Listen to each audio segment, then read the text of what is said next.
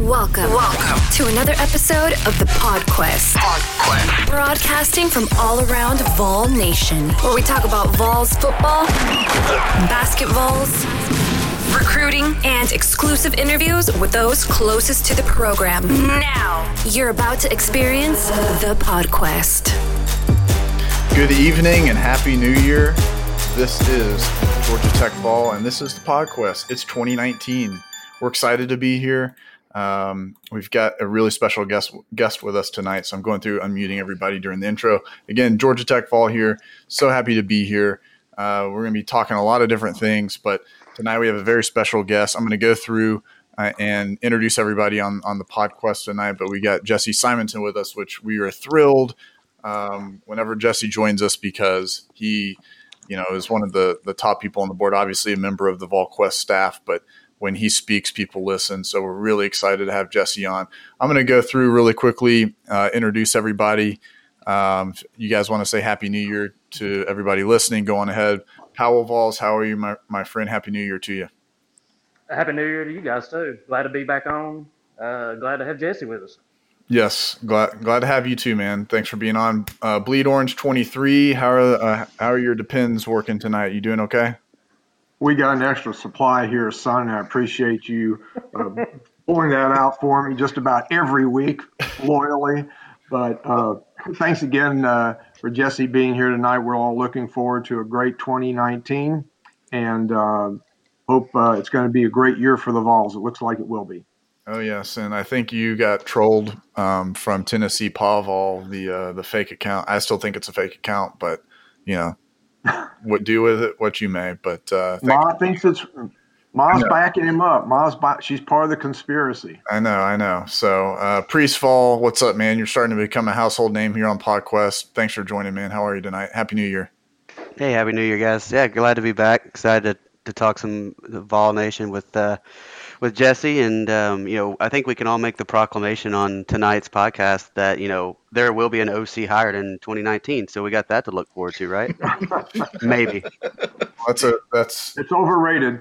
You're like no, uh, Nostr- Nostradamus or whatever his name is, right? So uh, right. for 2019, I think we've how many weeks now we've been, uh, you know, talking 20 or you know talking the OC. Oh, it's going to be this week. Oh, we think in the next 24 hours. I mean, goodness, close to 45 days, I think. Oh my gosh, I you know all the predictions that we make. So it's funny, but uh, we love the confession corner priest. Thank you for being on, man.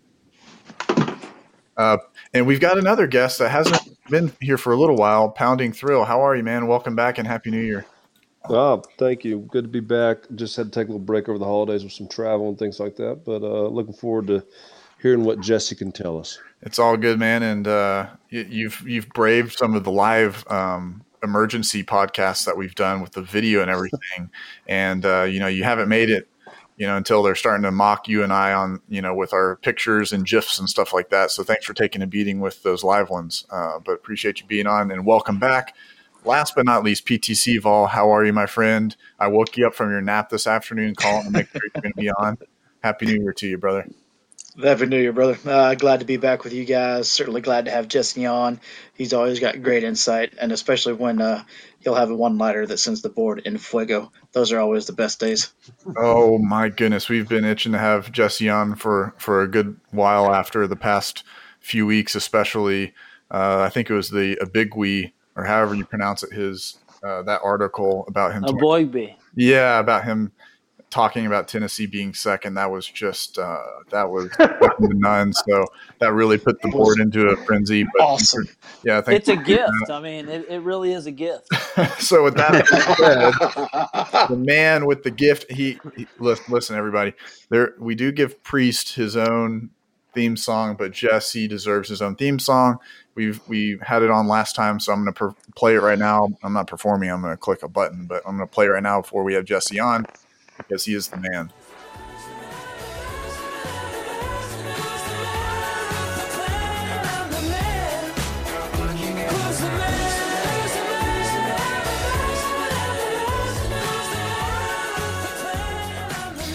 and he is the man. He he he's an earring wearing, buzz cut having, type in with a couple keystrokes and put the board in the frenzy. Jesse Simonton is on with us, ladies and gentlemen. Jesse, thank you for being here, my friend. No problem, guys. No problem. And you know, you are an all-star of, of uh, the VolQuest staff, and uh, you really have a way with your words to get everybody into a frenzy. And can you kind of speak to that if if you know, like right when you're about to click that submit button, because you know we've kind of talked with Austin and Brent about things, and sometimes I don't want to say he they don't review it, but you know it doesn't always go through review every article, right? They they know what you're going to be posting, but do you know like when you hit that submit button, this is going to be one that gets everybody going?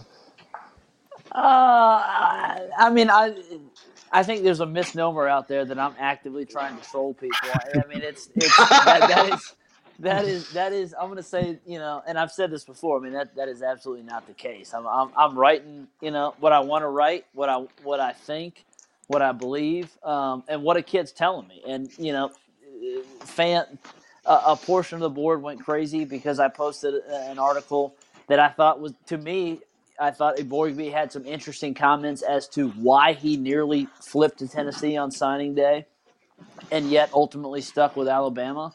Um, it's not like I've done a runner-up column, you know, since I've been at VolQuest for every damn recruit. Uh, so the fact that it was one guy, you know, and, and, suddenly it was like I dropped a bomb on Hiroshima. I mean, it was like it, it wasn't. It, it, it it I think there was a bit of an overreaction there, uh, which is not surprising to, to, to to a select few on, on the GQ. Yeah, I mean, I think that sounds like a pretty good little sec or article that you could keep putting out. I know, I know the board likes the ten things. You know, I think, I think, and I don't. I know love that article. It, you know, something like uh, what is it? Bridesmaid pre- playing bridesmaid again with Jesse Simonton, or you know, something something catchy about us being in second place for a recruit would be pretty funny, and you could get some quotes and stuff. How they almost picked Tennessee. I think it would be great to stir up some some uh, some. It's a new segment, almost Vols. yeah. also, get like weekly updates during the season. Exactly, and look, we, you know, it's been top five is Cade Mays, Owen Pappoe, and then like oh, whoever oh, else anyone ever thinks it. Who else? Is, that would be amazing. You got oh. Cade Pappoe. Who else? We'll we'll we'll throw, we'll throw Tee Higgins on there. I mean, you, any any name that any name that's just going to send the GQ in a tizzy. Oh my Beatty Jr. is going to be all over it. He'll be quoting that thing and. Well, he, he needs to pay up first before we na- put his name on this. On yes, we, yeah, he needs to pay his hundred dollars. By the way, so you know, uh, Beattie Feathers, Beatty Junior, uh, please, please pay your hundred dollars. Um, we appreciate that. So, uh, but speaking of recruiting, I mean, obviously the early signing, you know, period is come and gone, and there's been some upsets, and there's been you know some defeats on the recruiting trail, but then there are also some huge wins. Um, you know, Quavaris Crouch, for instance, and you know that big recruiting weekend right before the signing period. Oh yeah.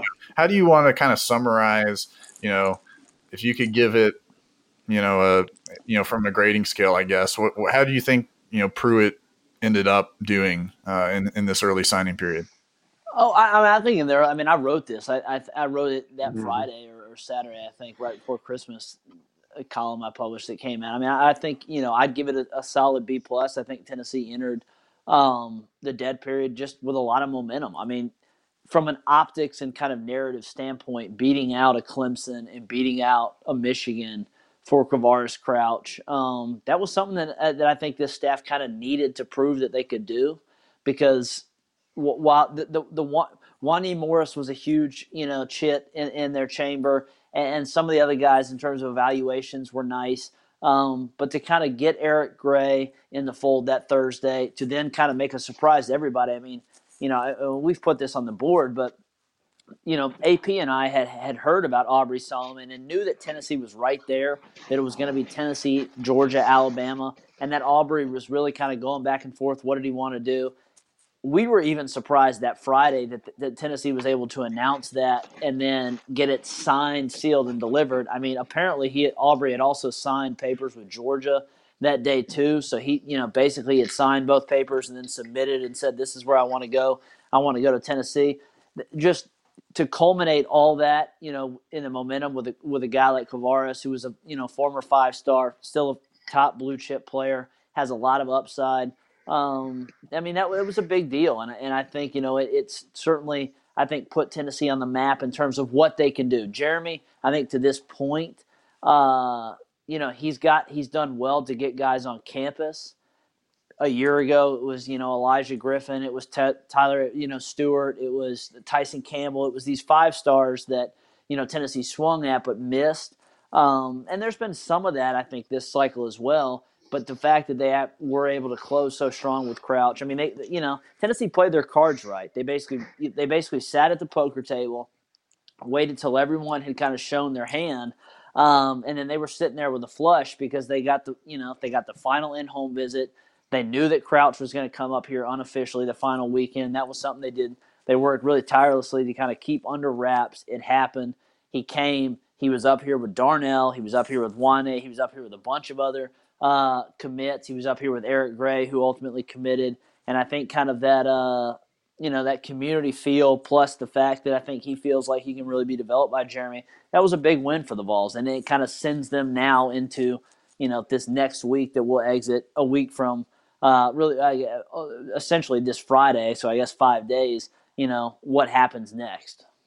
Let me ask you, Jesse. This is uh, PTC Vol chiming in real quick. One of the things that you've noted that of uh, his coach and mentor have noted in the piece that you wrote about why he picked us uh, he seems to be a cube. Uh, we're talking about Crouch. Seems to be a very cerebral guy. That seems to fit with what he's going to be asked to do at the linebacker position. Can you see that big gains for us and getting better sideline to sideline with somebody who has the type of mentality and the mental uh, toughness to make that transition? Yeah, I mean, I for me, Quavaris and, and, talking to Sam and talking to other people around Quavaris, I think it all comes down to health for him. I think if he's healthy, he's going to be successful at Tennessee, and and so it's going to come down to this is a guy that has battled. You know, if we're being frank, he has battled multiple injuries. It's been a hip, it's been an ankle. You know, he missed the majority of his senior season because he had a, uh, an ankle situation. Um, he, he obviously you know, looked awesome in five plays, you know, when we were in San Antonio. And then he gets a shoulder stinger because he runs into an offensive lineman and he missed the next week of practice. Um, so I, think if he can stay healthy, I, I fully expect Quavaris because of his mentality, because I do think he kind of um, is a bit of an old soul and, and has some maturity to him in terms of his vision and, and how he sees the game, how he, you know, sees himself in, in two or three years in terms of you know his goals and, and ultimate destiny uh, in, in, terms of NFL dreams. I, I, think he'll be successful, but it comes down to health, and that's why I think it's so key to go ahead and get him on campus. He'll be here in a couple days. Um, get him in that strength and conditioning program, and get him working his body where he needs it to be. Agreed. I think that uh, being on the college campus and especially with nutrition and strength and conditioning, now that we actually kept the guy that we've paid all this money to, and have some continuity there. God help us if it was, you know, the guy before the um, Rock came in. Had it been him, I think we'd be all screwed. Pour one out for Mike Surgeon. That's what you're saying. Yes. one thing you mentioned, Jesse, this is Bleed Orange 23. Um, you mentioned about sort of a, an interesting comment about the uh, Under Armour game and the All American and the different intensity levels between those two venues and what you saw there. So my question is, can you speak a little bit more to that? And have you attended both of these before? Is it a little different? Was it different this year than previous years or times when you visited? So I've now this is my this was my third time um, going to San Antonio for the uh, it, was formerly the Army All American Bowl. They lost that sponsorship. Um, they were just the All American Bowl. I think they're working with McDonald's to maybe do like an you know McDonald's All American a la uh, the basketball deal. We'll see if that comes through, but mm-hmm. I think historically that has been the better game. Um, recently, you know, since I've kind of been involved, because uh, I wasn't doing a, bu- a, bunch of recruiting stuff when I was with the Herald, but in the last few years since I've moved to Tennessee, I've now gone three uh, three times to San Antonio, and the, part of the deal there is, is that they put on the pads first day, so these hmm. guys, it's kind of like they're thrown into the fire immediately. Whereas in Orlando, which I have also covered several times, Austin and I were there uh, together the last two years. I've been one other time, um, actually with the Herald one time uh, several years ago. So that's it's a bit more. I mean, it kind of makes sense too. It's a bit, bit more laissez-faire because it's outdoors. You're in Orlando. Last year it was actually miserable for AP and I because it was raining and cold the whole damn time. Mm. But thankfully this year, I mean, it's beautiful weather and and uh, a lot of it's kind of about the the off the field stuff in terms of swag, in terms of the events they get to go to. There's there, there's certainly still some you know one on ones and competitive stuff, but uh, I mean, I said this on the VolQuest podcast. I would have been really interested to see Darnell, Wanya, Evan Neal, um, Trent Jones, who's going to Michigan, uh, the, the the green kid who's going to Texas A&M. Those guys in full pads for a week in the three practices we saw in San Antonio um, versus that team East, which which just dominated that game. And and I don't take a lot. I honestly don't take a ton from the games because I think by the time they get to that point, the players are smart enough to say, "Hey, I don't want to get hurt." Um, but during the practices, man, I mean, especially this week, I mean, these guys, whether it was Nolan Smith, whether it was uh, Alfano, who's going to Alabama, um, th- I mean, it was it was just highly competitive uh, at, at at the East practices um, for that front seven. So I would really like to see them. I, I do think the Under Armour game this year had the better offensive linemen. So to see them kind of go up against these uh, guys that really dominated the, the week Like practice and the game. Yeah, like Thibodeaux. I mean, T- Thibodeaux was the, the best defensive lineman in Orlando, uh, and he looked great in the game. And had a, you know the two days we were there, um, he was he was really solid in practice. Uh, but I would have liked to see a whole team of Thibodeaux, you know, because that because that's kind Right. of what um, you, you had. You had Leo from Texas A and M, the, the defensive tackle who was actually on the West team. He looked awesome uh, in some of the one on ones we saw as well. So again, I mean, it- it's it's it's it's a little bit apples and oranges because the way they run those two events, they run they like it, it, for for example in the in the uh, in San Antonio they do separate practices which they don't do at the Under Armour game. Like the Ballaholics and the Team Flash, they all practice at the same time. They practice together, yada yada. They don't do that um, in San Antonio. They practice separately. It's very much like a, our team versus their team.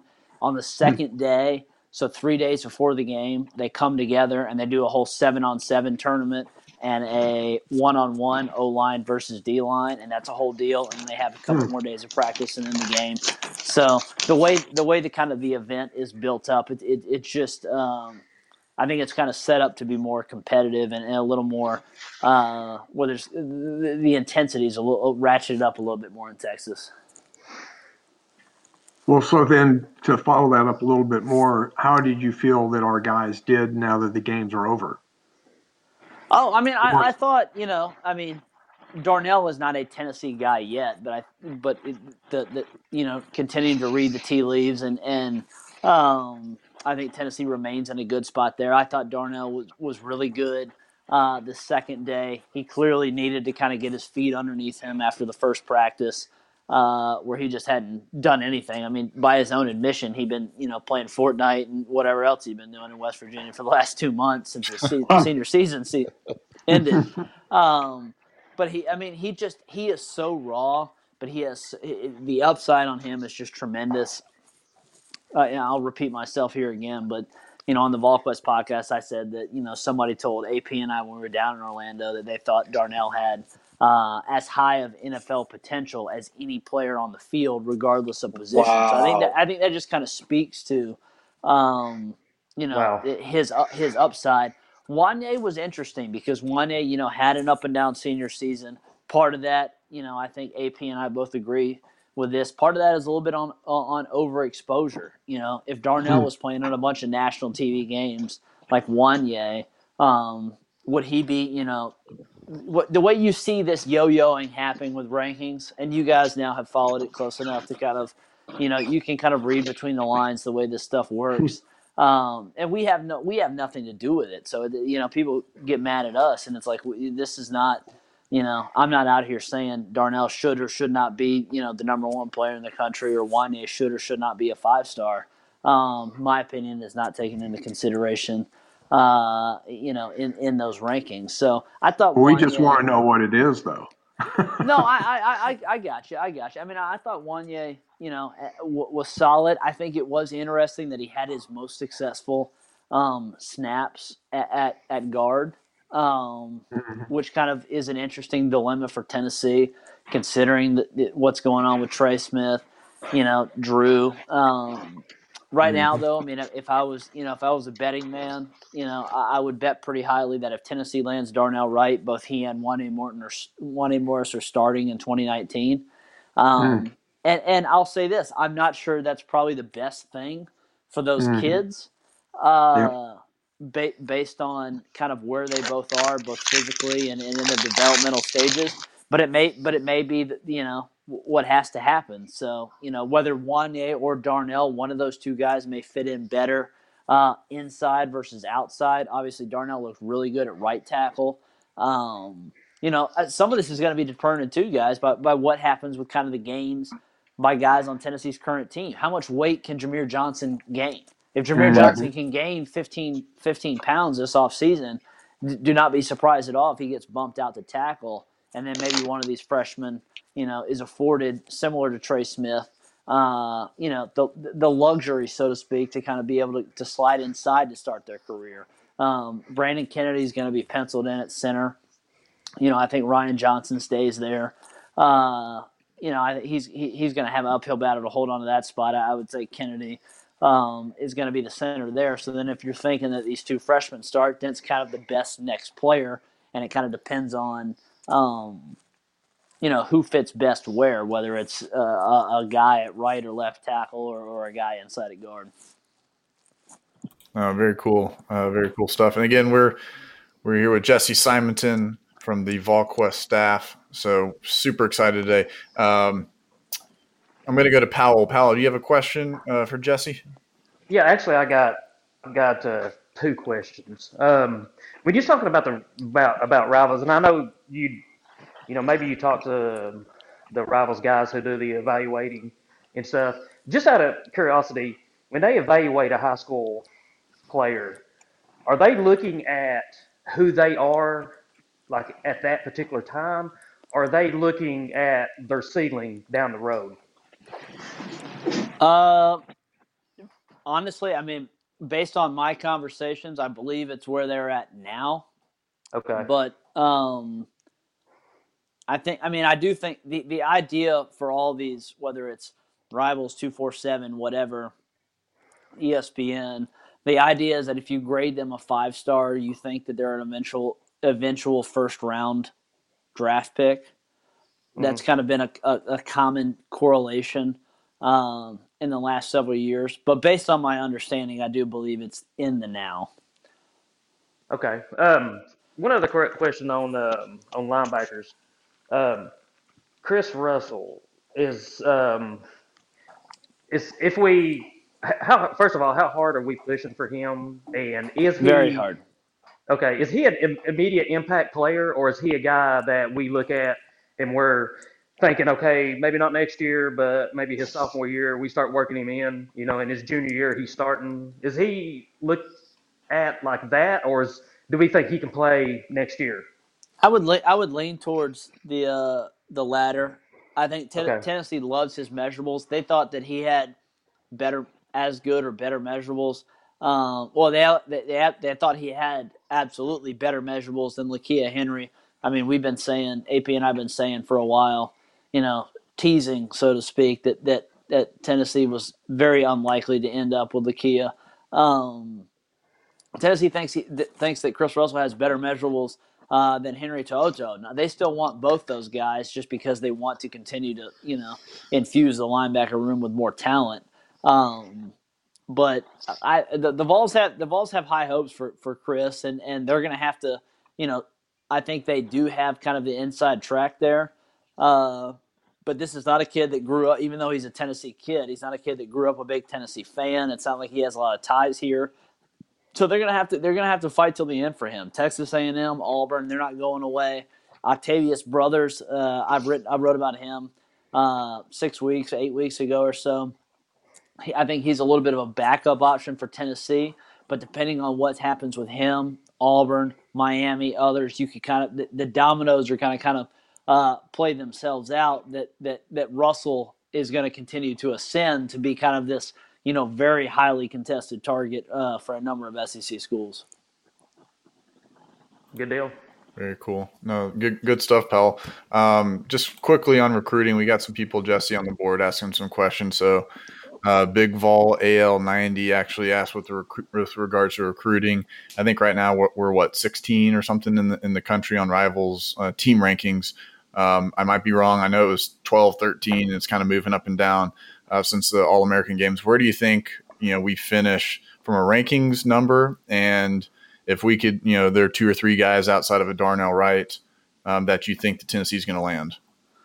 Well, I mean, I, I, took a lot of heat. I, I would say probably, course, probably about six months ago when you know Tennessee kind of had that flurry of guys jumping the boat uh, in around May June that I that I thought Tennessee's class would finish between. I think I put eleven to fifteen. I think I put that on the board. I put it in like a chat. Mm-hmm. I put it somewhere else. Uh, and a lot of folks were like, "How are they not going to finish in the top 10? And I think, uh, you know, I don't pay a ton of attention to the rankings, but the way these things work, I mean, a lot. It's it's easy to look at only your team and then not consider what, you know, Alabama or Auburn or Clemson or whoever is also going to add, which then kind of you know manipulate the rankings, so to speak. I still think Tennessee's ultimately going to end up and you know kind of end up in that in that range. Um, outside of outside of Darnell Wright, I think Tennessee is going to take a huge swing at George Pickens. We we just talked about Chris Russell.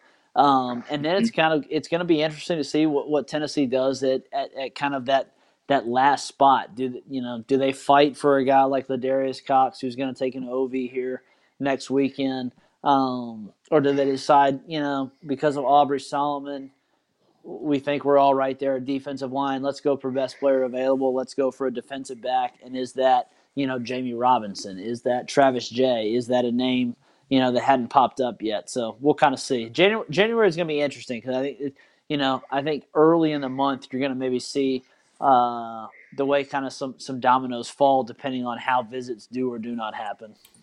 Oh, very cool. Good question. Again, we got a couple more from the board. I'm just kind of trying to do lightning round right here to get these in. VFL 84 um, says, you know, percentage. What percentage likely do you think uh, Tee Martin's a part of the staff? Well, I'm going to stick with, with my with my brand as the Gator Dog, and I don't do percentages. um, but you know, uh, look, I'll say this about T. You know, um, with the and I guess I'll just I'm sure there's other OC questions, so I'll just you know go ahead and say this this part just to kind of uh, get this out. You know, I mean, Hubs joked about 40 days and 40 nights or whatever. Um, yeah, I mean, yeah, Moses certainly you know found the Ten Commandments faster than Pruitt's found an OC, but that, that that that doesn't necessarily mean he's one. I don't think that means that Jeremy's wandering in the wilderness. I I, I do you know talking to talking to various folks. He he he wanted Mike Yurcich, or or I think there was those in Tennessee's building that wanted Mike Yurcich, um, and that didn't happen. And, and, so that you know they kind of have pivoted, and, and, so you that's why you've seen the Jim Chaney rumors. That's why you've seen Sarkisian's name uh, kind of pop up once again. And T, I think, is an interesting deal because you know we reported that in the war room the other night that Tennessee was talking to him I, I do mm-hmm. think that, that Tennessee continues to have these conversations with T. T makes sense from this perspective. Jeremy Pruitt believes that Tennessee's fastest, you know, avenue back, you know, quote unquote, um, is to recruit better players, and and so T can help you do that. And, and, you know, while T, I do think that there are some questions about T's ability to be an offensive coordinator, a play caller, what have you. I don't see that being um, the position that Tennessee would necessarily interview T for or is looking at T at. Um, so, uh, you know, if you if there's a chance to maybe upgrade elsewhere, um, I think T becomes you know a potential attractive option. It's certainly interesting that T has has said very little about Tennessee publicly. Um, if at all. And then, you know, recently, once his name has suddenly kind of come back in the forefront, he, he's retweeting something about the 98 Vols. Um, you know, I, I, think we'll see what happens. He obviously has ties to Sarkisian because of their their time at uh, USC together. You know, there's been questions on the board about other movement with Tennessee staff. We we shall see. It, it, there there are certainly things in play. I think Tennessee has some guys um, that are maybe weighing some some options elsewhere as well. So we'll see. Yeah, and I you know don't know if you saw it, Dusty, or not, but I made a, a thread. Do not bring T home because uh, I necessarily don't want him as the OC. Um, if you know if if he can come back and maybe be, I do not see I do not see Tee Martin being the offensive coordinator at Tennessee. Okay, so there, I'll say that. There we go, folks. There's the nine ninety nine. Right there, there you go. You. We don't have a nine ninety five, so that's the best I've got. Is Triple H saying nine ninety? That's the extra four cents. It's free. Exactly. See, nice. Um, so, just yes or no, do you think Jim Chaney is a high end? Uh, and this is a question, another question from the from the board. Um, do you think that and that uh, Jim Chaney's a high end OC hire if they were to bring him over? I, think Jim is a really good play caller. I do. I mean, I, I think that that's been that's been proven out. I think the question, uh, I think the there's a couple, and I posted this on the board, and folks were freaking out and again, the reading comprehension uh, sometimes is a little bit tough. Uh, but you know, it a it's going to cost for Jim, and you know what is Tennessee willing to pay? People are like, oh, they paid 1.2 million for Tyson Helton. I understand that. It's going to probably cost more than that if you want Jim Chaney. Um, and, and and two, secondly, you're not getting Sam Pittman. So folks thinking that this is going to be some sort of you know package deal. Um, I, that, that, that is certainly more of a pipe dream than a reality. Uh, but three, again, I go back to kind of my pre, my previous comments about T. Um, Jeremy is looking for, uh, and this staff is looking to kind of continue to boost its recruiting acumen. Um, and Jim is again, I, I, think Jim is a very good play caller. He obviously was successful here in the several years he was in uh, at, at Tennessee. He has a fondness for East Tennessee. Hubs and others, you know, who know Jim uh, far better than I do, um, have made it known, you know, and have put out there on the board and whatnot that you know he'd like to, you know, settle down here in East Tennessee. So there's certainly some avenues there, um, but in terms of realistic options, right now, based on the intel we have, Sarkisian, uh, I think is is more realistic than Jim Chaney. Aha, uh-huh, there we go. Uh, we love that. Um, I put myself. I wouldn't mind Sark on New Year's thing, it was potentially Sark. So if that hits, troll. Hey, let me, let, let me just ask a question: is, is, there any sort of buyout involved in Chaney that anybody knows see, of? Well, see that. So, so, so that's one of the most confu- That's one of the more confusing things. It's unclear, and I think even some Georgia guys have either done a poor job or they have kind of maybe obfuscated uh, the the reality of what what his contract is apparently Georgia handed out a bunch of contract extensions and raises a year ago post yeah. their Rose Bowl and post mm-hmm. year two. So Chaney, when he originally signed on, um, got a three year deal, which technically, if you're looking by that 2016 or 17, whenever they got, you know, when they came on, 16, I guess, when, when they signed that deal, would expire, you know, around February, whatever. But it's unclear based on talking to some people whether or not he actually got a raise and an extension a year ago um, or just a raise it certainly the way the way that Georgia and their, their their folks have kind of talked about it it does seem like Chaney has a year left on his deal not that it's going to expire um, in a couple months but I do not know I mean I don't know that you know I don't have that locked down 100% I that that has not been something um, that, that's been locked down. I do think, you know, if Tennessee wanted to go, if Tennessee absolutely wanted to get Jim Chaney, they'd be willing to pay whatever the 500K or whatever it is that buyout is. Um, speaking to recruiting footprint and wanting to build the acumen of the recruiting staff, that's, I mean, can we just clone Brian Niedermeyer? You know, can we just get him and maybe another one just like him? I mean, that guy is swinging and seems like he's hitting on everything. Can you discuss a little bit about what you hear about him, or if you've met talked with him, just what his approach is? Because he is easily the most impressive recruiter on our staff.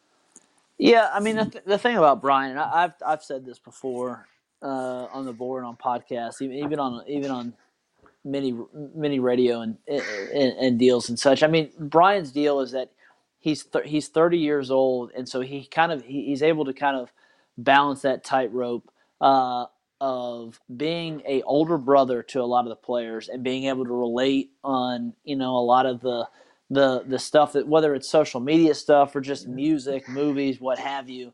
Um, but yet toe the line where he's also mature enough that he can kind of build the trust um, and kind of build those relationships with the parents, and that's important. And you, you, this is not Tennessee did well, and Tennessee has done well to land and and kind of now have a guy like Brian Niedermeyer. But this is this is a new trend that you're seeing everywhere in college football.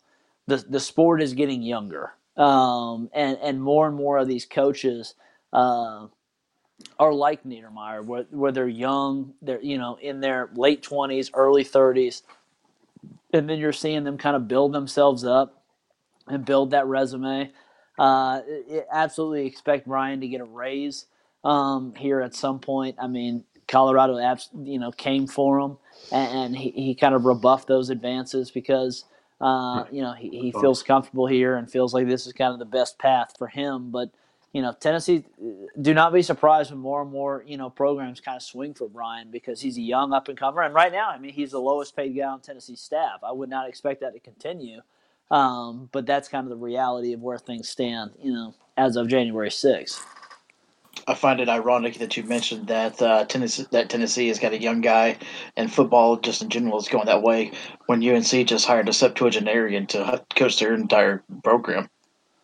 They did, uh, they did, but and yet, you know, Mack I think has smartly surrounded himself by some guys that are kind of able to to sell a new age vision, you know, and and Tennessee, um, you know, Tennessee has made no secrets that they want to, you know, make a hard play in North Carolina, uh, and and you know, Mack has kind of flipped that, you know, on its head and saying, you know, I'll play the, you know, grandfather role uh, the pappy role, and you guys can come in here, and I'll look after you, and I'll have my, you know, my, my, my little minions, you know, make sure you you, you be what you want to be. So, well, we'll kind of see what wins out. But I, I, I it is a good point that, that North Carolina has kind of pivoted and, and turned that on its head. But you know, every program's doing what's best for them, I guess.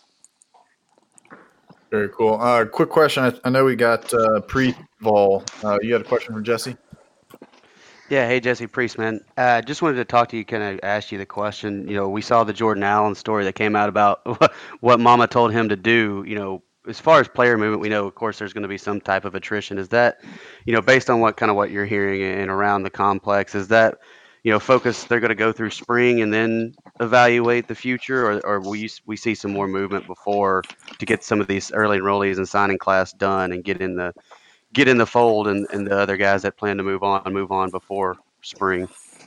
Uh, I do think the, the majority of further attrition is going to happen post spring.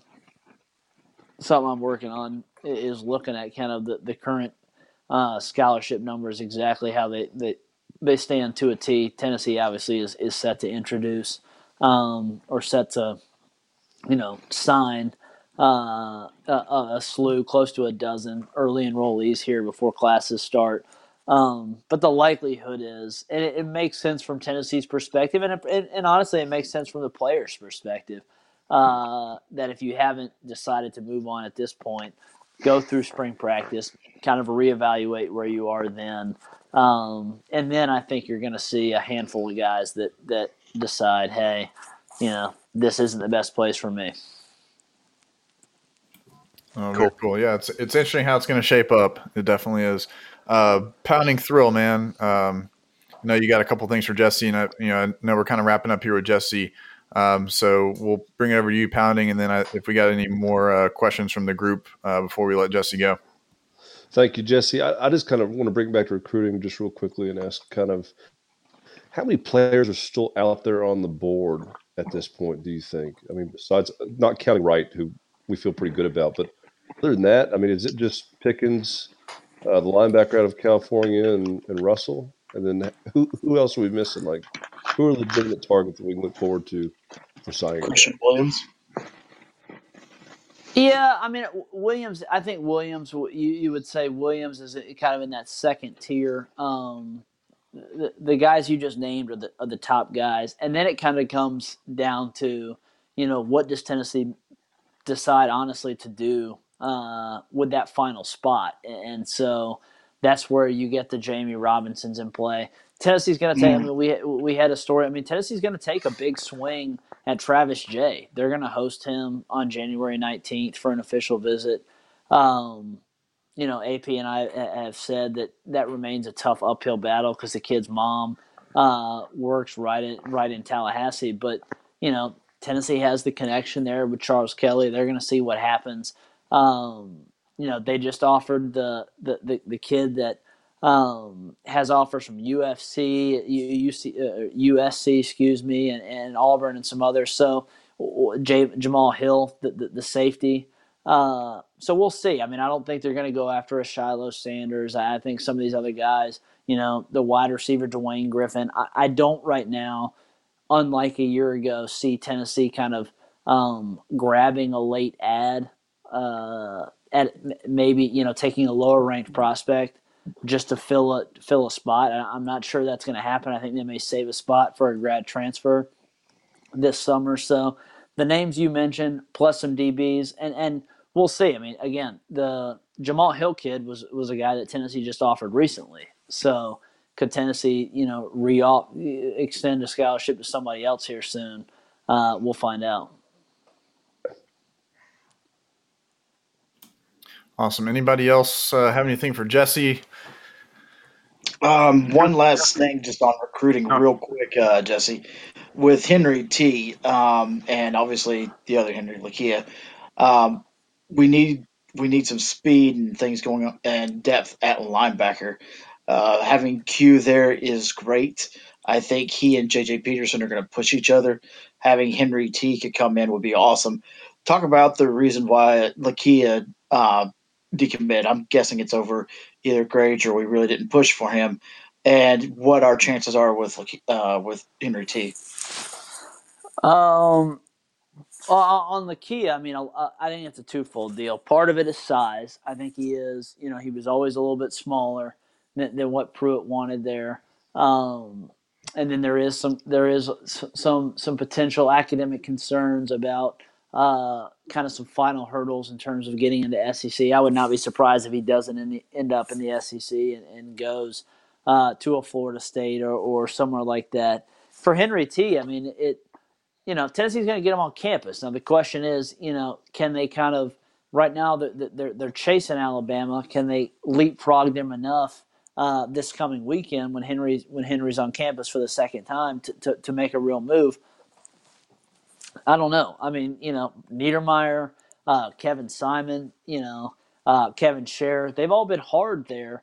Uh, but if Tosh, if Tosh is going to stay at Alabama, and Tosh, you know, ha- has had some options to potentially leave, that could throw a wrench, and that could be, you know, people talked a lot about Alabama's numbers.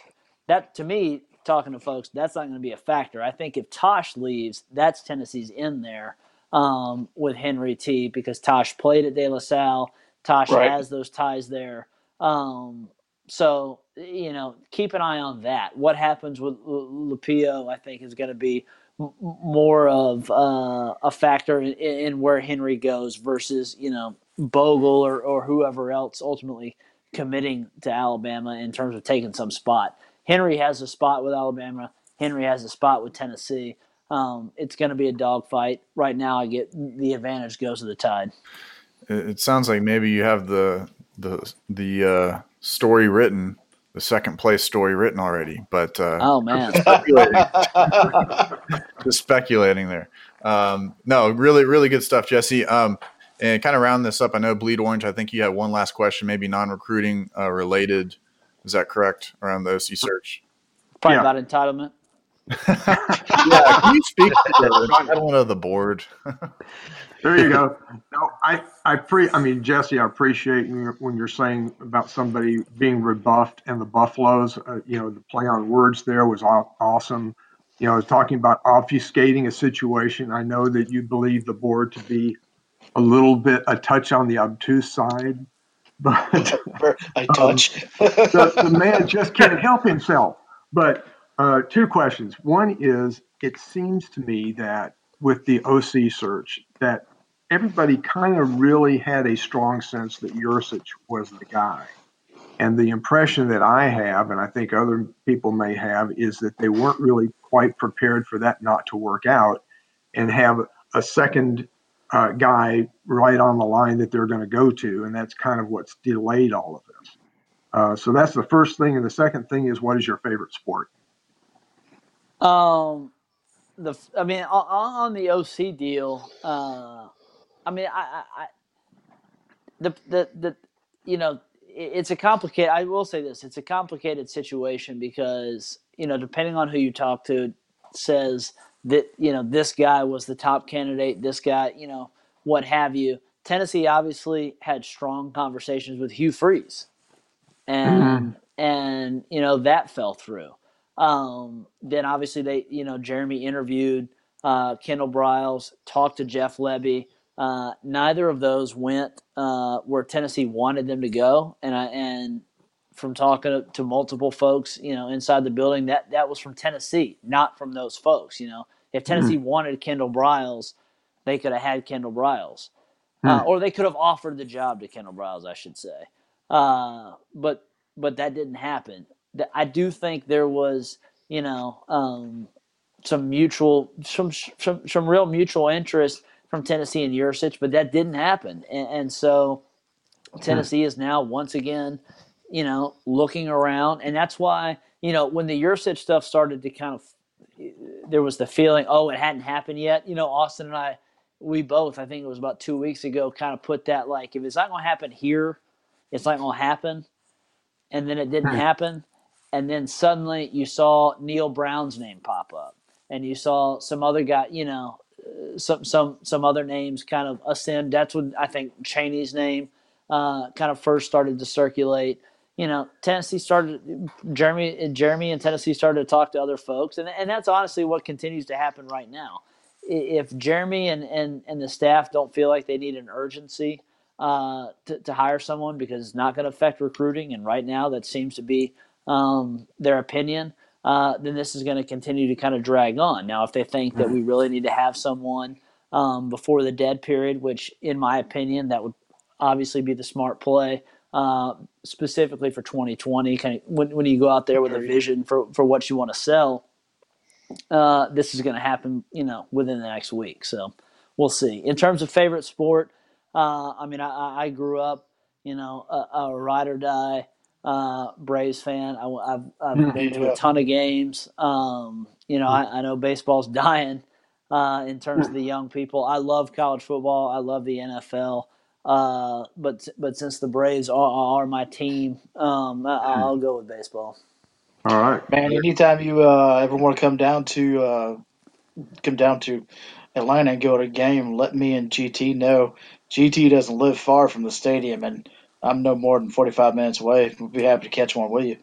Absolutely. Sun, SunTrust is a nice, nice little park. Good, yeah, plenty of good, plenty of good beer spots. You can go hit up Terrapin. You know. Oh, I'm, I'm a Terrapin fan. oh, yeah, got, absolutely. Got, yeah, you got me going with that one. So uh, anytime anybody wants to do some Terrapin, we got some good breweries here in Atlanta. So yeah, that that invitation is is always open. Anytime you're you're down here in Atlanta, feel free, especially for a Braves game. Uh, we'd love to have you. Um, Absolutely. My, my only it. my last question. I know we, have gone a little bit over with you, Jesse. Uh, it's just kind of a silly one, but when you have to travel with Austin, um, there's been rumors on the board that um, one, you guys have to stay in the same room, which maybe you know it is what it is. I've had to do it with my job, where we have to room with somebody. Does he wear the onesie pajamas? I've been hearing that.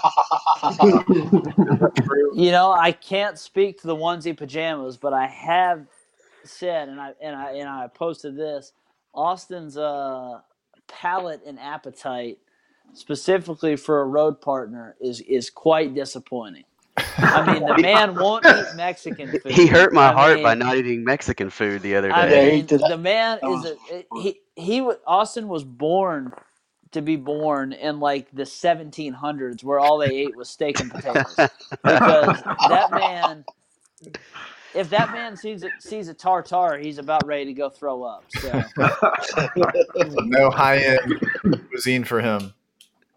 Nothing high end, huh? Oh, that's funny. uh, that's funny. No, it's it's all good, and you know, figure we'd end it with a little little humor there. But Jesse, man, um, you know, don't worry about the haters on the board. That's a very small percentage. We uh, we really love having you on here, and you you bring um, a freshness to the board and to the staff and, and, what you do. So we appreciate all the work that you do for for VolQuest and the board. You make it really fun for us, and especially for for joining the podcast tonight. So I, I, appreciate it. You, y'all know I never do, man. This the, the, man, the, the pod- stuff the stuff doesn't phase me. I, if I clap back, it, it's all in good fun, and it's just to make my own self laugh. So uh, the PodQuest is behind you, man. We laugh at the stuff that you stir up. I mean, when the board goes in fuego, we, we try to fan it a little bit for you. hey man, hey man, it's uh, I'm a it, I, pass the hot sauce. I'm all about the spice. That's Amen to that. That's awesome. Cool. Thanks, Jesse, for being on, man. Guys. Thanks, man. All right, appreciate it, bro. Thanks, Jesse. Go Vols. Jesse. All righty. So that was Jesse Simonton from the VolQuest staff. Um, you know, again, we always allocate a certain amount of time here, but we've, you know, got a bunch of talkers, right? So we went a little bit overboard there, but really good information from the OC search to recruiting, uh, to some of the player management stuff with Pruitt and, and just some insider info. So that's definitely worth the nine ninety five. Nine ninety nine. So um, again, four cents being got, free. That's the best I got for nine ninety five. Um, but uh, so what else, guys? What what else do we want to talk about? You know, we you know we can talk about that beat down we put on Georgia. Oh my goodness gracious! It was uh, that was glorious. I hadn't seen a what is the saying? Uh, Bleed orange. I hadn't seen a beating like that since uh, my mama put bananas in my pants and set a monkey loose. Turn the monkey loose. like, I just sounds like a good time on a Saturday night. I'm telling you what, I've got I bought myself a, a bright, bright orange uh, sweatshirt uh, last time I was up there in Knoxville, and I was wearing that big time today down, down here at Lake Oconee. It was fun. Oh my gosh! And not only does Tom Crean look like my um, old varsity basketball coach, um, but goodness gracious, he was so triggered after that game, and he was acting like a petulant three-year-old. Gosh, yes. but man, it feels good to have these. And these guys are not all five star guys, right? What do you? I mean, pounding. What do you think, man? The, you know, they've got a group that's that's gelled, that's playing together, that's playing hard, and they're motivated. I mean, is anybody yeah. in their way? I mean, no, I I don't watch as much basketball as, as I think some of y'all do, but I, they're fun to watch. I, I do I do find myself watching almost all of their games now, just because it's just it's just a fun thing to watch, man. I'm, yeah, I'm excited about this year. I, I, think I think they're going to do well in the tournament. They're mature. They're athletic. They they've got everything. It's uh it's a good time to be a Tennessee basketball fan.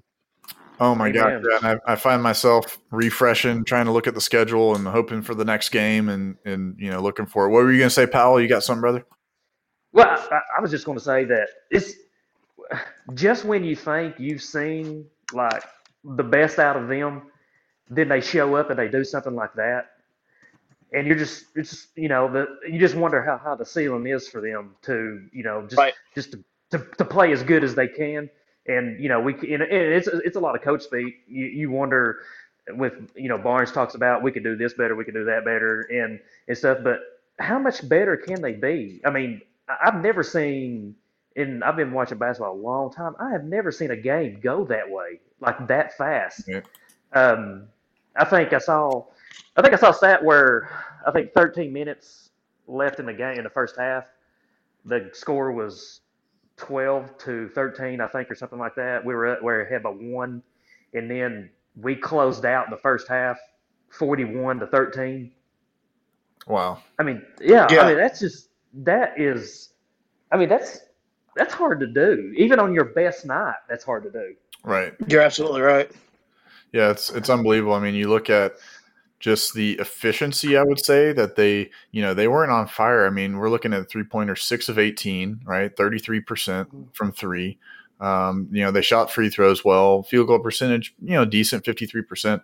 But goodness, like when you watch the crispness of the execution, that's how you have five, you know, five players with double figures. I mean, Jordan Bone has freaking right. 20 points for goodness sake um, I, you know, even like seeing the screens, like the down screens and the curls and the cuts and the back cuts and the passing, there there's a crispness to this offense that um, you know is making these guys. It's you don't know who who to guard, and then you look at like Georgia trying to run their offense, and they're hoping that one tall guy that looks like Chris Bosh makes a jump shot, you know, as the, the clock expires, you know. So, what, Priest, what did you think, man? I mean, you're a basketball guy. Did you see anything kind of off the charts uh, that stood out to you uh, from the Vols?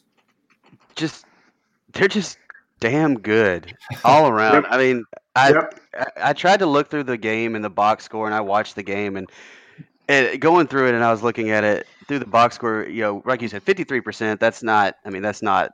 You know, right Monstar good, but they still shot 33% from three point, which is pretty good for that team because without a true three point shooter, I mean, they I mean, our guys can hit them when they're open, but we don't have like a go to three other than Lamonte, who's still working his way back in. Uh, look at Schofield. Well, I'll give Sco. Okay, let me say this: a pure guard three point shooter. How about that? I got yeah. Um, and then you know, 84% from the line was is what I pulled out of that game is actually they, they shot a little bit better than they had from the free throw line. So, but I mean, just all around the defense, you could tell after the first five six minutes into the game, you knew it was over. Like there was no even even in the second half, no matter how Georgia came out, they weren't going to do anything to that defense or try to do anything to slow the offense down. They couldn't guard anybody on the Georgia side, and then on on the other side of the court, it just every time it was a contested shot. Every time the pass could have been basically picked off and, and knocked out of the, the defender's hands. It just yep. it, this is an exciting, fun team to watch, and, and I hope Tennessee fans see that that this you don't get this very often. Um, you know this this is a this is going to be a fun year, and, and you know uh, I'm going to enjoy it, and I hope everybody else does as well. Yeah, and I, I, was a little disappointed Fulkerson didn't, didn't get as, a lot of burn. I, I, know Derrick Walker had a pretty decent game, so maybe they're kind of inter, you know, you can interchange those guys. But um, I will, you know, I'm I'm the big Kyle Anderson or excuse me, Kyle Alexander hater or whatever. But you know, he obviously had a pretty solid game, and I've got to give it to the guy. That's a silky smooth turnaround that he's got in the middle of the lane. I mean, it's that's one of the confident shots somebody takes on that Tennessee team. That's, that's NBA level Georgia Tech, you know. hey, it's, at least he he might get to a mini camp if he keeps shooting like that and rebounding and defending. Uh, you know, he did have one block, which was good. That was a beautiful block. Um, 14 rebounds. You love to see that. And you know, you yes. see like a, a, Grant Williams start to kind of creep up there in, in rebounds as well. But uh, you know, if this team can, I think, boost their production on the boards a little bit, it's going to be I, you know, when Powell, I know you're saying like how much better can it get? If, if they want to be super elite defensively, you know, no second chance points, get some rebounds, um, and maybe, I mean, they did have seven blocks in the game, so that's that's pretty good. And you know, I'm looking at Pons as well. He had a couple blocks. He didn't score or do anything really, but he's a defensive, you know, presence out there too. Bleed Orange, what do you think? I mean, you got to watch the beatdown. I was going to ask you more specifically. Did you get a chance to see when Turner came into the game? No, unfortunately, uh, I was doing that project that I uh, sent you the message on. Oh no! And, uh, yeah, I was just gonna say. I mean, I don't know if you saw the quotes that he said, but they gave him a standing ovation when he came in. I mean, it was yeah. a monstrous standing ovation. I, I, was recording it. I get did get to rewatch it, um, and I thought that was awesome. Uh, when Lamonte came in, the fans recognized that, and I'm sure it uh, obviously, uh, in, in, the comments after the game, it meant a lot, not only, I'm sure, to Lamonte Turner, but it did to the players as well. Um, the thing that I think is so cool is our kids were playing in a sold out stadium. Um, they're playing their hearts out in a 46 point beatdown, and they're not letting off the steam. And I couldn't help but think uh, to look at them and think, you know, I'm, I feel like I'm looking at the basketball version of Alabama football. Um, yes. Georgia, Georgia was talking about being physical coming into this game and everything else, and how um, they were they weren't going to back down to Tennessee. And uh, I think Rob made a comment in one of his articles. It was the first time in a while that he's seen a team look like it just quit, and there was nothing. They didn't have an answer for anything that the Vols were doing. So the big difference, though, between what we are seeing with this Tennessee basketball team versus Alabama football, we're still early in the process, but obviously Rick Barnes has established his culture, but he's not doing it with five star kids. He's doing it with outstanding young men with great character who he's been able to coach up. They're willing and able to take coaching. And my gosh, this is incredible seeing the way he has developed these kids. And a lot of that credit needs to fall on the shoulders of the kids themselves who are showing what not only just a coach led, but a player led team can accomplish. Oh, that sounds like a very Butch. I hate to bring Butch in here, but that sounds a very Butch uh, quote there. Player led, you know. Um, I cringe every time I hear that, but I, I, agree though. Bleed orange, I 100% agree. And it's one you of you have to. You're my son. That's true. Um, and uh, it's one of these things though, and I think Powell, you were talking about earlier. It's like we knew they were going to be good, but this good, you're just crushing the soul of a team with you know in the within the first half. I mean, everybody knew it was over, and it was like I kept I just I was sitting back, I had my feet up on the table, you know, having a little beer, and I'm like, can they get it to thirty? Okay, can they get it to mm. 40? And it was just with ease. And it wasn't like, again, they're not going down and chucking up threes and all this stuff. It, they were very routine plays but it's like, can they get to 40? Can they get to 50?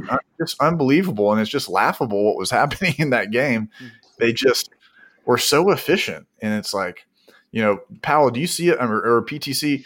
You know, any of you guys, I mean, looking at the schedule, obviously we got a big game coming up at Missouri, and then you got at Florida, which they lost to a five and seven South Carolina. How do you see that was fun to watch? Yeah, how do you see these next you know few games? Let's just even take the next couple games, Missouri and Florida. I mean, the only one there that worries me is um, Missouri, simply because it's Cuonzo, and you know you know what you know what you're going to get with Cuonzo in the tournament, but you never really know what you're going to get with Cuonzo in. That's a good point. The uh, in, in the regular season, so as long as we can play disciplined and play the kind of defense we need to play, I don't think that they can hang with us. Our offense, though, our offensive numbers, and I think Rob posted it, and I think it's moved up to something like in the top 10 in the nation. And our defense has actually fallen off from last year, but we're still a great defensive team. So yeah. if we can play just to our ability, I don't see anybody in the SEC um, even Auburn and even Kentucky. I don't see them being able to beat beat us, especially with I think it's Azubuike is how you pronounce his name. Yeah. Kentucky center is out. Um, I don't. I just don't see us losing. Well, um, yeah, no, it's going to be it's going to be interesting. Are, does Missouri even have the the players to match up with like a, a Williams or a Schofield? Do they have some bruisers and bangers down there? I mean, I know that's Cuonzo's you know play style is slow the pace of the game down and make it a 45 to 23 or you know 45 to 40 game you know? It's just it's just the fact that it's missouri man. It doesn't matter you know. Well we take know- for instance you know take for instance any other inexplicable loss. It just happens to be that team yeah um and that's who missouri is for us in basketball right now and I think we can really get over the uh, get over the hump by playing how we're supposed to. If we can if we can have a game like we played against Georgia where we just dominated all over the place, and I'm not saying that we run them off run them out of the gym, but if we can have that style of play against Missouri, I don't see them getting within 15 20 points once the buzzer sounds. Missouri took a big hit before the season even got started when they lost Porter Right. Um, he was yeah. Their, he was right. their, he was their best he was their best player, and he he's a huge difference maker for them or for any team for that matter. And you know, without him, I mean, they're maybe average, but I agree with what you're saying about it. That game just doesn't. When when Cuonzo was here, there was, you know, we all seen how how all, how everything always played out, but w- there was always a couple games a year when we played lights out and I just, I don't know, I just have that sort of the same feeling that you were talking about with going there. You just hope they don't have that game where they play lights out. Yep. Hey guys, let me just jump in. This bleed orange 23. I got to jump off, and uh, love seeing, hearing from you guys and uh, spending this time with you again here on Sunday evening. And I got an early drive into Atlanta tomorrow. So uh, you guys have a great rest of the night and go Big Orange. Have a good night. Um, have a good night, Bleed Orange. Have Uh, a good night. So yeah, we're you know kind of looking at the schedule. Priest, I mean, one thing I do. Last thing about Missouri, do you think there's anything to it with Rob? What Rob was talking about the scheduling. You know, they've got to turn around and something's happening on. They got to drive go up for a Tuesday game, I guess, and then. Did, do you know what I'm talking about when Rob was posting kind Yeah. of about the scheduling? What was that Yeah. all about? Yeah, so I think it basically was the gist of it was that Missouri di- didn't start SEC play the same time everyone else did, and Tennessee had to play their game against Georgia, turn around, go home, spend a day, turn around and come back all the way to Missouri on a road game. I mean, I would be a little more worried about it if it was later in the season. Um, I don't, you know, I think these guys still have semi fresh legs. They are playing a bunch of minutes, but I think blowing out Georgia and getting a little bit of a you know half a game rest there it it's not as bad of a situation as it could have been now if georgia took you to the wire and you went and played in overtime i would be a little bit worried about it but i, I do think it is kind of um, i won't say shady but i will say that it's um, not a very uh, smart scheduling move by the sec for some reason by putting your best team through that type of travel day where you have your your players flying that much Right. and, and going in between, especially with classes starting coming up um, for the for the you know second part of the semester. So I mean, yeah, I think I, I don't know if it's that big of an impact, um, but we'll see. I mean, you know, like what PTC and both Powell mentioned that Missouri, it just no matter what it is, it's some sometimes they just show up for some reason and shoot shoot lights out and, and jump out, you know, jump through the roof of the arena to go and, and rebound everything. So we'll see. Um, if they look, you know, if they look jet lagged or they look tired, then we can blame it on that and call it a day and we can yell at the SEC. Good, good. We want a, an scapegoat, right? Exactly. just in case we want a built-in a scapegoat. Um, no, I think this, you know, outside of this, I, you know, I think the schedule. Again, I, I, I think I might have said if we get past Memphis, we're gonna, you know, run the table, you know, until we hit West Virginia, and that's a whole nother story on this ten-game run. Do you guys, anybody in the group, think we lose any of these games? Missouri, Florida, Arkansas, Alabama at Vandy, or you know, do we have a risk of one or two? or do you guys think we just keep playing solid and, and knock this, these next you know five games out? It's going to uh, this this run is really going to test the mental toughness and stamina of our team. Um, it, I mean, Florida is good, um, but they just had an absolutely horrid loss to South Carolina.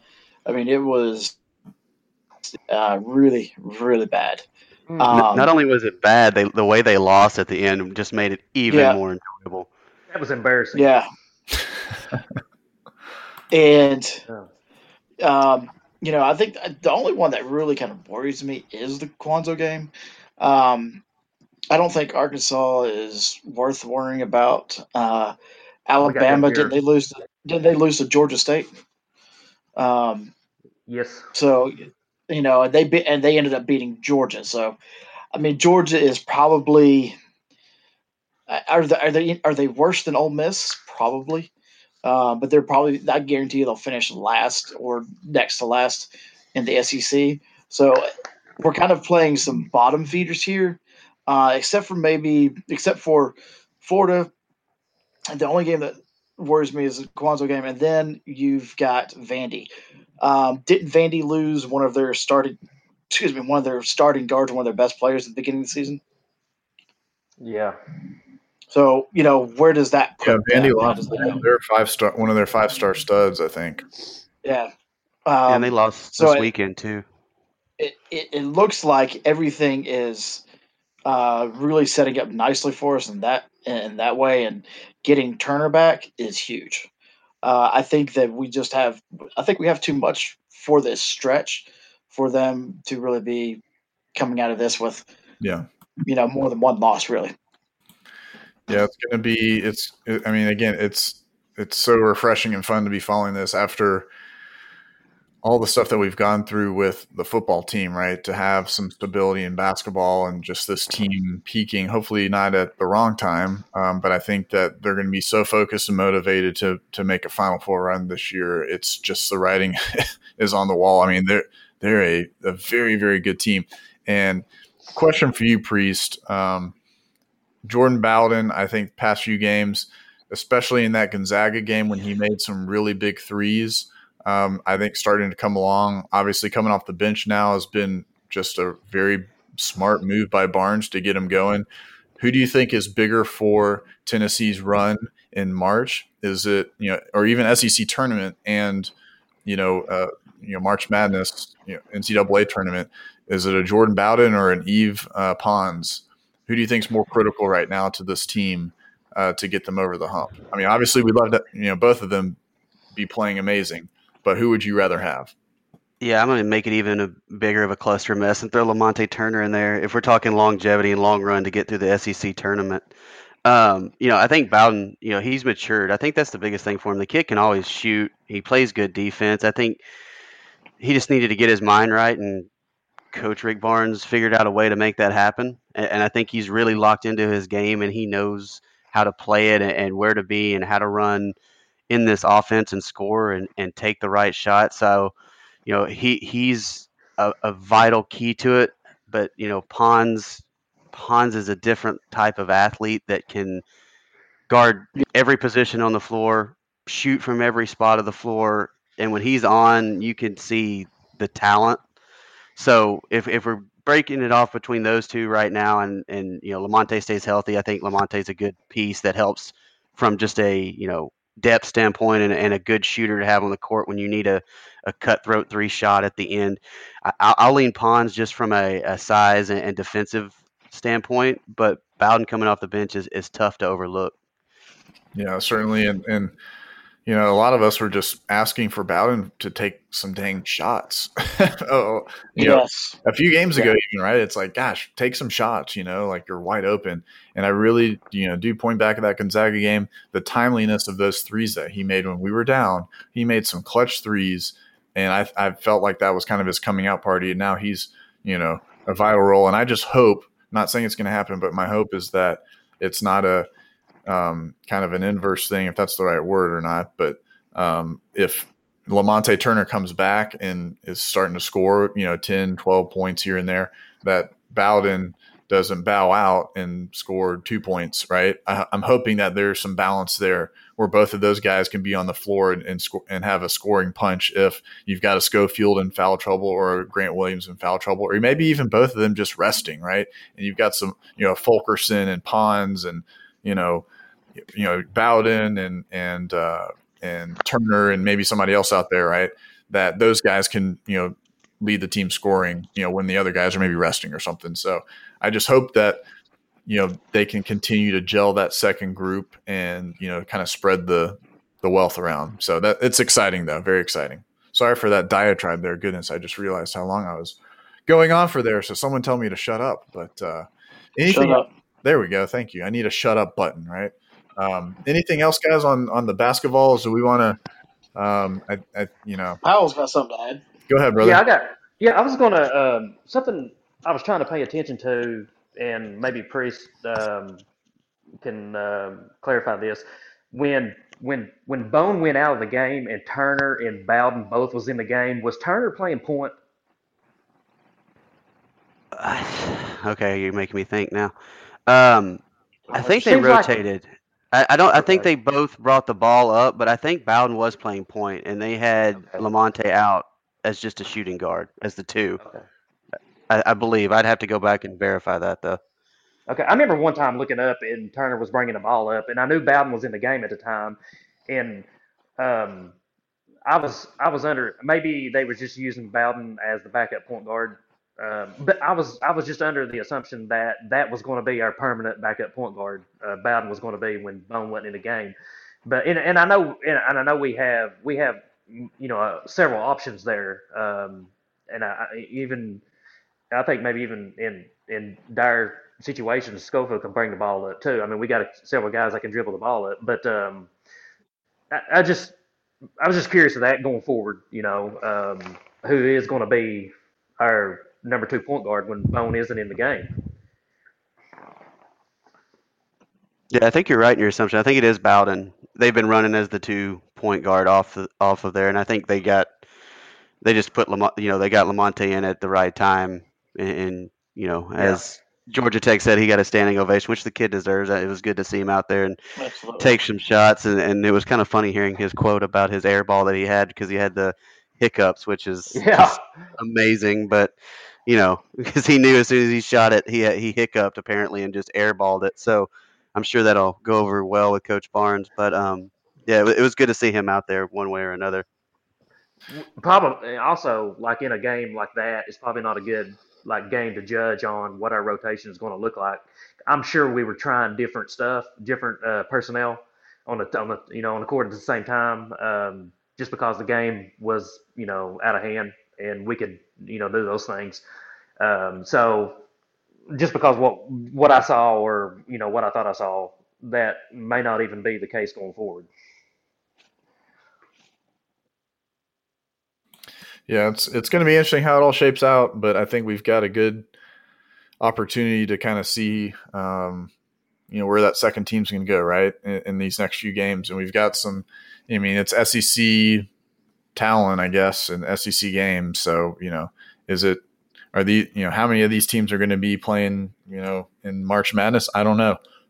You know, maybe uh, Florida, maybe Florida's going to put it together you know Alabama beat Kentucky, so um, but you know Tennessee they're playing at Tennessee, so um, it'll be interesting though. It's gonna be it's gonna be good. But the Tennessee Vols, do you get my last question?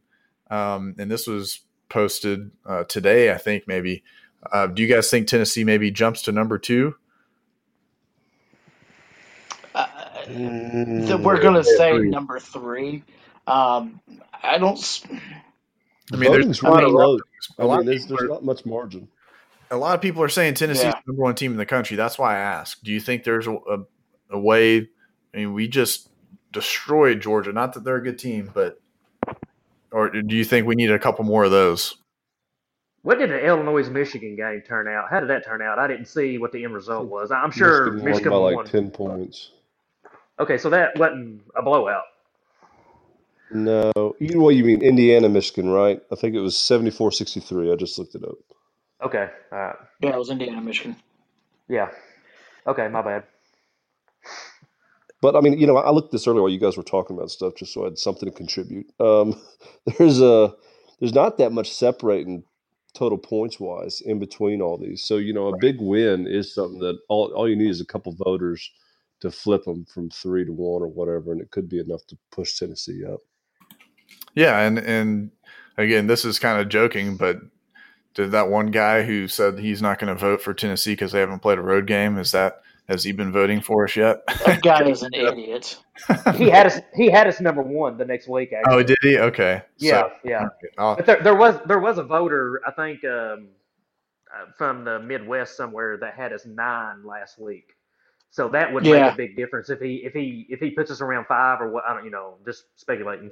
If he jumps us up there, then that may be enough to push us across Michigan. Right, right. And man, I I love get seeing all the notoriety. I think Tennessee's getting some good notoriety. It's really fun and refreshing to watch. And and you know, Jimmy Dykes loves loves him some Vols. Um, and then that old Ole Miss, the Andy Kennedy guy, he was he's really high on Tennessee. Ha- listening to him and and uh, Antoine Walker talk, and Antoine Walker has not said no Right. at the dinner table in a while. Goodness gracious, he's blown up like a balloon. But uh, you know, ESPN loves the Vols now. So, you know, they hate us in football, but they love us in, in basketball. So that's exciting. Even Seth Davis is pushing us pretty good. Wow, even Seth Davis, which that you would think it's a cold day in hell, right? If that's going to happen, but Yeah. that's that's exciting. So we've got. Um, do we want to talk OC at all, or what are you guys feeling? I think we covered that with uh, Jesse. Yeah, I feel like uh, having Jesse go through everything. Uh, we don't have any any nuggets or anything for the group, but uh, it's No. been a really fun podcast. Uh, PodQuest. I've got to remember to say that PodQuest this evening. But uh, anything else We- from, from the group here before we Um, anybody else have anything else they want to throw out here and talk about for the next five minutes, or do we want to? Do we want to predict tomorrow's night's game? Who's going to win it? There we go. That's why I asked you guys. Thank you. All right, get me back on track. Let's talk about really quickly. Let's take five minutes or so here. Talk about the college football playoff. I know we talked about it a little bit. That first round we predicted, and I think everybody was right. We thought it was going to be Clemson, Alabama. Um, first thing, I do want to ask you guys. Um, just first question will be: Do you think that that an, another Alabama versus Clemson is is good for college football? And then two, who do you think is going to win? So, uh, Priest, I'll go to you first, man. Do I think the I don't know what they're calling. They can't call it a three, the the third the trilogy. I don't know what they're going to call it. I guess round four of them too. Is it good for college football? I mean, I don't know if it's bad for it. I, I, I mean, they're the two best teams for a reason. They're both undefeated. They're there. They both head coaches are really great at what they do. Um, they recruit top, you know, echelon players. So of course they're going to be there. As a Tennessee fan, do I hate that it's Alabama? Absolutely. I wish you know all you know niceties towards them and everything that they do for their players. If the game just ended in a zero-zero tie, and that would be great too. Um, but you know, for me, my prediction, I think you know we talked about it on the podcast last week. I'm, I think I was maybe the only one I can't remember, but I went on on a limb and I'll stick with it as I, I picked Clemson. I think Clemson can can pull the upset. Just you know, they, they have really good players. Um, especially, I feel like on their defense, they're going to be able to at least do a little bit of damage. But I don't see either defense shutting the offense down. So I'll go Clemson 38-35. Very cool. And I do think you were the first one, so uh, maybe I followed your lead a little bit, but I did call for Clemson as well um, last week. But just just saying, so we can Okay, go back. we're in that we're in that boat together. uh, no, that's that's, I'm going that's to good stuff. Alabama. PTC, what do you think, man? Alabama or Clemson? Yeah, Alabama. I'm going Alabama 40 to 30. Wow, so you're a fan, a Bama fan? Then that's ridiculous. I'm not a Bama fan. I just say that's who's going to win. I'm just As much as I hate to say it, I don't. It's just the way it's going to be, unfortunately. Do you think it's do you think it's good to just this love fest with Clemson, Alabama, and they're just they're making it out to be these are the titans of college football? Well, are they wrong? Um, to no, I don't think they're wrong if you look at the last five years of you know college football, but um, I don't think I think that they're putting Clemson in a in a group that they ha- they don't deserve to be in that group yet. Just because you're making it to the dance, and but they've only won it once, so I mean they're getting up there with their weak ass schedule, and they're recruiting very well. But this they is play in the ACC. this is all recruiting. This is all helping out Dabo. And I'm sorry, guys, but we're going up against Clemson. I, you know, we're going up against them for recruits, and they're coming into our backyard and taking people. I mean, we've already talked about the Tee Higgins and Trevor Lawrences of the world, but goodness gracious, I don't want to see. I think Clemson's taking our spot nationally. That should be us up there, and um, we got to start calming down that fire. I think if we want to get back into that top, you know, tier echelon. So I know that's a long winded I answer. don't disagree. You know, I don't think they deserve to be up there, but you know, it's good for business, I guess, for television ratings, right? I don't know. You know, but they when they start saying this is Celtics Lakers and this is, you know, Red Sox It's Yankees, Celtics Lakers. you know what I mean? I, like that stuff really kind of pisses me off. So um, I take I take great offense for some reason to that, um, unfortunately. But uh, what do you think, Powell? Man, where where do you think we're going to land with uh, Clemson and uh, and Bammer? I took in our in our office office pool we got. I took um, I took Alabama 34-31. I took I took Alabama to win and Clemson to cover. Um, so, but it, something I was going to ask everybody else. Five or six years ago, did did anyone did anybody actually see Dabo like continuing this run this long? I mean, I, I've got to give it credit I to, some, to the guy. I didn't either. Nope. I didn't see this happening with them. I thought they would they would have their three or four years and then kind of flame out. And but I didn't uh, I didn't at all see them being able to continue their success, even though they've only won it one time. But I mean, that's to say that that's still you know they're there every year, you know, and nobody's going to beat them in the ACC for a while. Right. Yeah. No, they're Not with Willie Taggart down there at FSU. Ain't gonna happen. Yeah, really. he's he's going to turn that program around, man. Slick Willie. Oh my Whatever you're drinking, can I have some of that? I know, man. No, I, you know, I you can tell I I'm really on top of my game tonight because I haven't had anything to drink. I'm drinking tea tonight, so I'm, you know, but uh, no, it's uh, Powell. I think that's a good point, man. And you know, I didn't think that they were going to do. I thought they were going to, you know, there's a thing called Clemsoning, right? They lost. They would always lose a game every year, and they would choke a game that they weren't supposed to to lose. And I thought that Clemson was always going to be, you know, they used to get the CJ Spillers and some of these random guys out of Florida, five star guys, and the Da'Quan Bowers of, of the world. You're like, how are they getting some of these guys up to Clemson? And now they've paired that with, and I don't want to say the easiest schedule in the world, not a Notre Dame schedule, but, you know, a fairly easy schedule, fairly easy conference championship game because their talent is just head and shoulders above everybody else.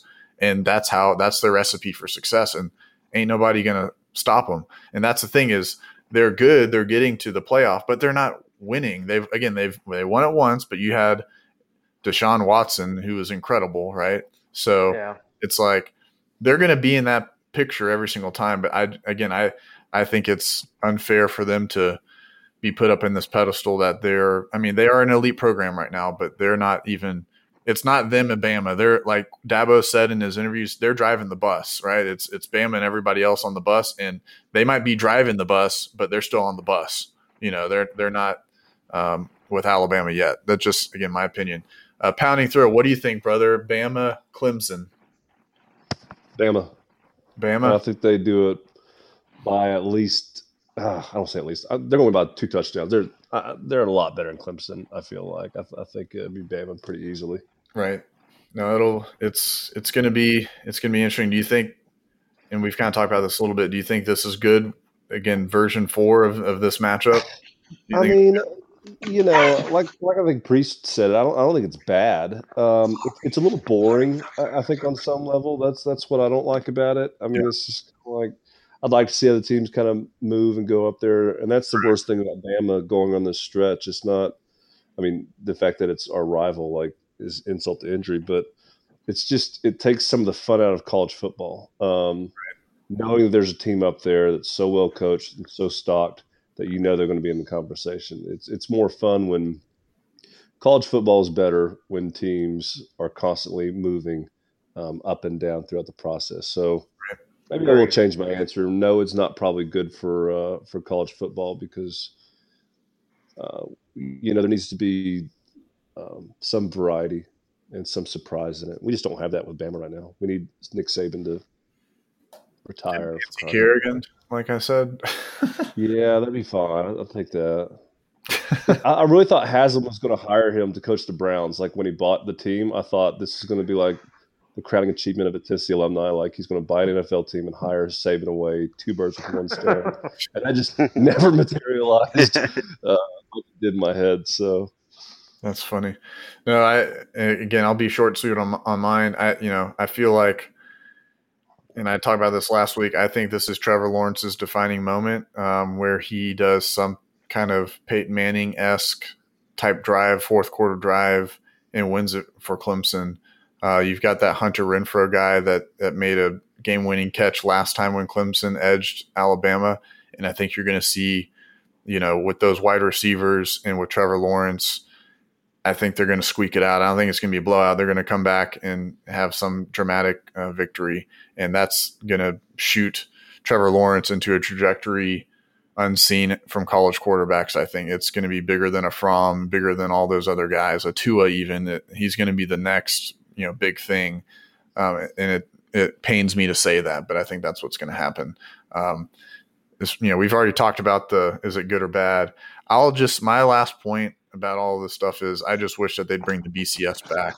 Yes, because Tennessee has won a BCS championship. I just thought it was fun. I think it brings a lot of people talked about the prestige to the bowl games, um, and maybe that's another thing for us to talk about. You know, next week or something. But I think we have those the BCS that makes the bowl games a lot more fun. Um, I just haven't had as much interest in some of these games. It's just like, and you look at it like a Georgia versus Texas, they didn't freaking even care, right? Um, they thought that they were snubbed and they went and got whooped up on in the Sugar Bowl. But anyway, I I, I would love to see the BCS back, um, and I know that really wraps it up for tonight. Um, anything else from the crew here uh, before we sign off? I think we covered it all, man. This was a great podcast, especially having Jesse on. That's always a good time. Yeah, it was super fun, and and thanks everybody. Happy New Year to all the listeners out there and everyone on VolQuest. Um, thank you guys for joining. Powell, Priest, Pounding Thrill. If you guys want to say good night to the to the group, and we'll sign off. Uh, good night, and I hope that we have an offensive coordinator by the next time we have a podcast. Good night, everybody. I second that notion. Hey, man. Good night, everybody. Y'all have a great one. Glad to have Pounding Thrill back. Glad to have everybody on. It's been fun. Glad to be here. Awesome. Hey, everybody, have a good night. I've got a real quick shout out to our favorite coach, Holly Warlick, before we go. Um, Lady Vols God, found a way to lose after two timeouts in a row. She couldn't drop a play. So they come wanting to learn and get better and just play the game. So, Holly, we love you. and Go Vols. That never gets old. I know.